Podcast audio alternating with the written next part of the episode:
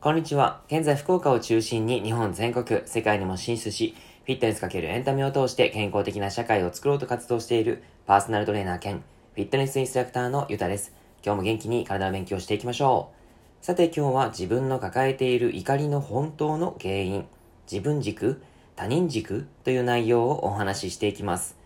昨日、おとといとですね、配信ができなかったんですけども、僕が所属しているラディカルフィットネスって言って、えー、全国のフィットネスクラブさんでスタジオレッスンがあるんですね。それのですね、えー、っと、大きなイベントがあって、それは、それの僕がですね、マスタートレーナーをしているんですけども、全国のマスタートレーナー約20、20人ぐらいが、えー、一気に集まって、全国のお客様を集めて、えー、豊洲ピットでもう大きなイベントをしてくるというのがあって、それをやってきました。で、それが終わってですね、えー、昨日帰、福岡の方に戻ってきたんですけども、もう体全身がバキバキでですね、あの、昨日、おととい、そして、そうですね、えっ、ー、と、その前からそうなんですけど、かなりもう全身全霊を込めてやってきたので、えー、疲労が今すごいです。はい。ま、そんな中でですね、えー、今日は配信していこうかなって思うんですけども、えっ、と、前回は言葉を、それを発した人の思惑とは全く違った一人歩きを始めるよっていうお話をしてみました。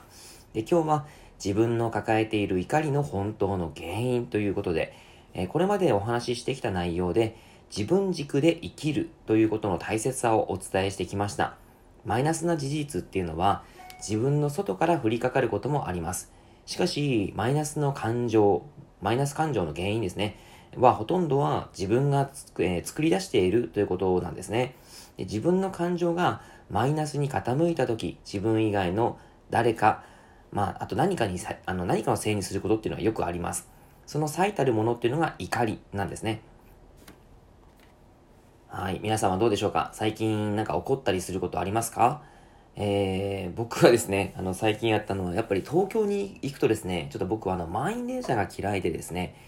うーん、なんというかこう、満員電車、まあ電車の中自体がちょっとあんま好きじゃないんですけど、電車の中でやっぱりですね、こう人が集まってくるとこうすごい押してくるじゃないですか。まああれはしょうがないかもしれないんですけど、ちょっとですね、あのー、やめろよみたいな感じで思っちゃったりはするんですけどね。はい。まあまああの、あいつが言った通りにしたのにとかですね、政治がいけないとか、今日に限って雨が降るもんだからとかですね、え原因はすべて自分の外にあるということを感じることが多いと思います。こうした思考をそのまま放置しておくことは、常に爆弾を抱えているような状態に近いかもしれません。ちょっとした、ちょっとしたことがきっかけで怒りが大爆発しやすくなります。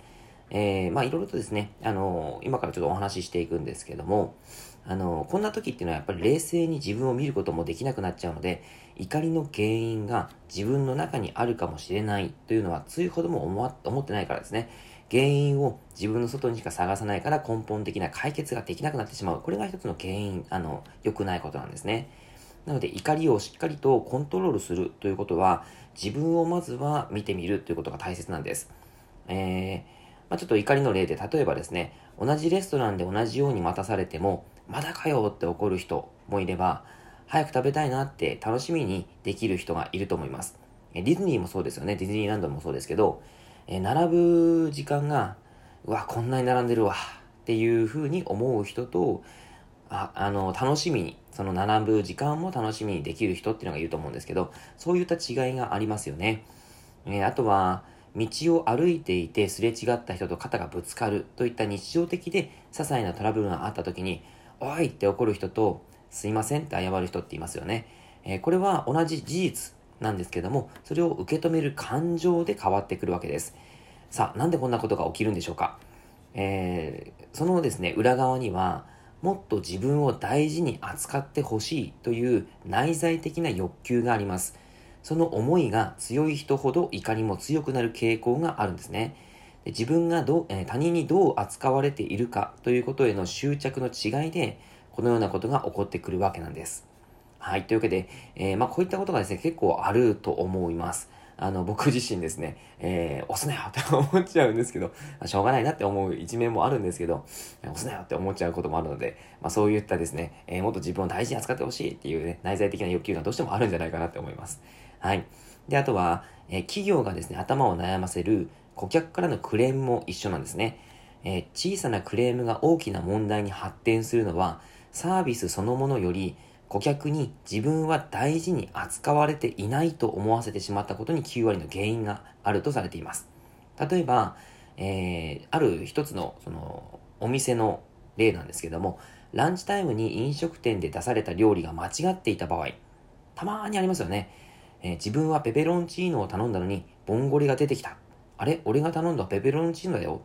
この時に状況を知った店員が丁寧な謝罪をして気遣いを持って対応すれば、間違えられたこと自体は不快だったとしても、お客様側の怒りは膨れ上がらないケースが多いと思います。それによって大事なランチタイムにロスが出たとしても、店側の誠意が感じられれば我慢できるものです。ところが、店員に少しでも横柄な態度、えー、はみたいな感じの態度を取られた場合はそうはいきません。作り直して済む問題かみたいな感じですね。えー、俺の時間を返せみたいな感じになっちゃって、あの、お客様の怒りは収まらなくなっちゃいます。この時、店員のせいで不愉快になっていると誰もが思いますが、実は、えー、自分は軽んじられていると。自分が大切にされていないという自らの認知が怒りを増幅してさせてるんですね。はい、というわけで、えー、こういったことって結構大いに、あのー、あると思います。え、前職時代、僕はですね、前職時代に、あの、フィットネスクラブの支配人をしてたんですけども、お客様のクレームにも多数対応していました。